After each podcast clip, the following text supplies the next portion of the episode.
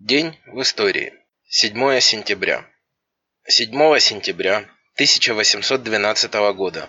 Пусть вдохновляют вас образы великих предков. День Бородинского сражения в ходе Отечественной войны против нашествия Наполеона.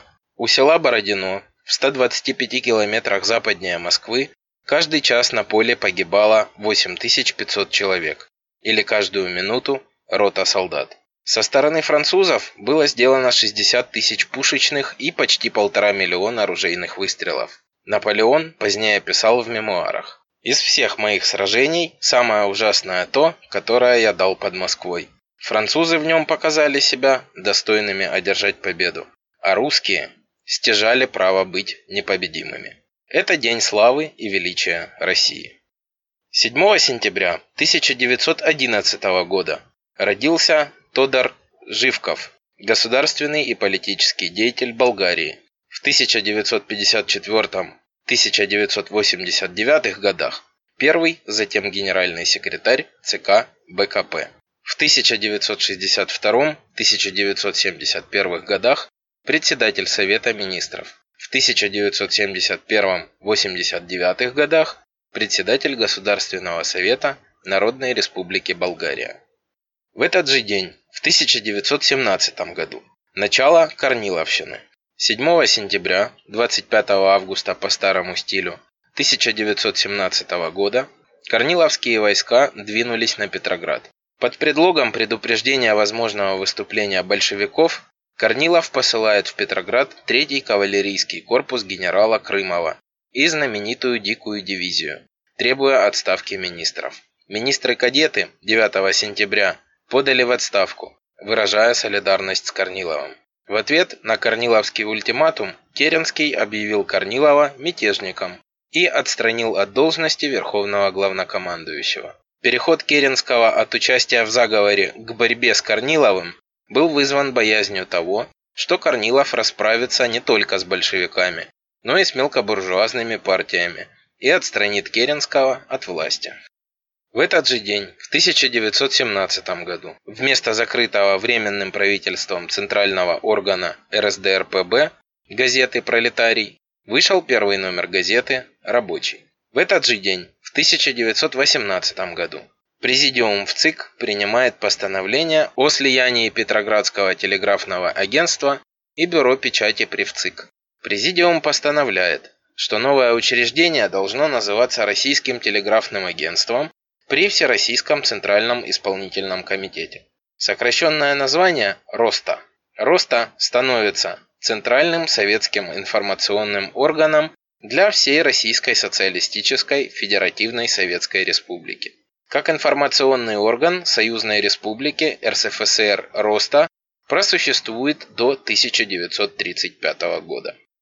7 сентября 1918 года Всероссийский Центральный Исполнительный Комитет Советов и Совет Народных Комиссаров принял постановление о слиянии Петроградского телеграфного агентства и Бюро печати при Всероссийском Центральном Исполнительном Комитете Советов. Новое агентство получило название Российского телеграфного агентства «Роста» при Всероссийском Центральном Исполнительном Комитете. В 1904 году три министерства Российской империи – финансов, внутренних и иностранных дел выступили с инициативой создания первого в России официального информационного агентства.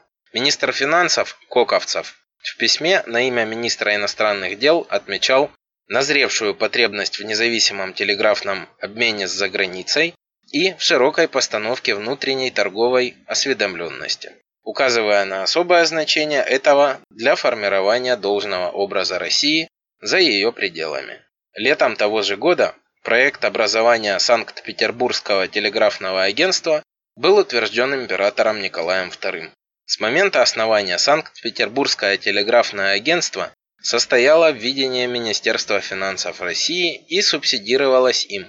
Спустя пять лет агентство было переведено в ведение Совета министров Российской империи для проведения в широкие слои населения необходимых сведений о взглядах и предначертаниях правительства. После революционных событий 1917 года агентство было объявлено Центральным информационным органом при Совете народных комиссаров. В марте 1918 года в связи с переездом нового правительства в Москву Петроградское телеграфное агентство было объединено с Бюро печати при Всероссийском Центральном исполнительном комитете Советов.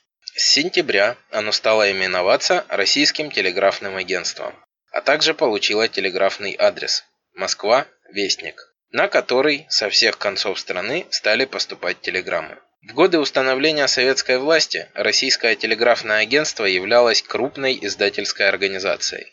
Массово выпускало печатные стенные газеты, плакаты, еженедельники, собственно газету «Агит Роста», несколько общественно-политических, экономических, литературных и иллюстрированных журналов. Агентство также выполняло функции службы новостей и Центра по инструктированию всей местной печати. При агентстве была открыта первая в стране школа журналистики. В годы военной интервенции и гражданской войны в России возникла яркая форма наглядной агитационной работы агентства «Окна роста». Серия плакатов на злободневные темы. В творческой группе «Окон роста» работали талантливые молодые художники, поэты, журналисты, среди которых были Владимир Маяковский, Михаил Черемных, Иван Малютин. Отделения Российского телеграфного агентства были распространены на Украине, в Закавказье, Туркестане. После образования СССР информационная служба страны была реорганизована. 10 июля 1925 года Президиум Центрального исполнительного комитета принял решение о создании Центрального всесоюзного информационного органа Телеграфного агентства Союза СССР ТАСС. В этот же день в 1919 году мы шли к власти, чтобы вешать, а надо было вешать, чтобы прийти к власти. Корнилов. Белый террор. 7 сентября 1919 года в Томск прибыли четыре баржи. Волхов, Белая, Вера и номер 4 с политзаключенными, которых белые вывезли из Тобольска и Тюмени. И в последующие недели погибли от голода и болезней. На Белой также производились расстрелы. В этот же день, 1919 год, Белый 4-й Донской казачий корпус под командованием генерала Мамонтова в ходе рейда в тылу Красных занял уездный город Тамбовской губернии, ныне в Воронежской области, Усмань. В этот же день, в 1920 году, декретом Совнаркома РСФСР в Ташкенте утвержден Туркестанский государственный университет. В этот же день, в 1923 году, родился Эдуард Аркадьевич Осадов, русский советский поэт, участник Великой Отечественной войны. В этот же день, в 1928 году, постановление ЦИК и СНК СССР об учреждении Общесоюзного ордена Трудового Красного Знамени. В этот же день, в 1941 году, создан антифашистский комитет советских женщин. В этот же день, в 1944 году, советские войска перешли румыно-болгарскую границу и, не встречая сопротивления, двинулись к столице Болгарии. В этот же день, в 1945 году, в Берлине у Бранденбургских ворот состоялся парад союзнических войск СССР США, Великобритании и Франции. Парад принимал маршал Советского Союза Жуков.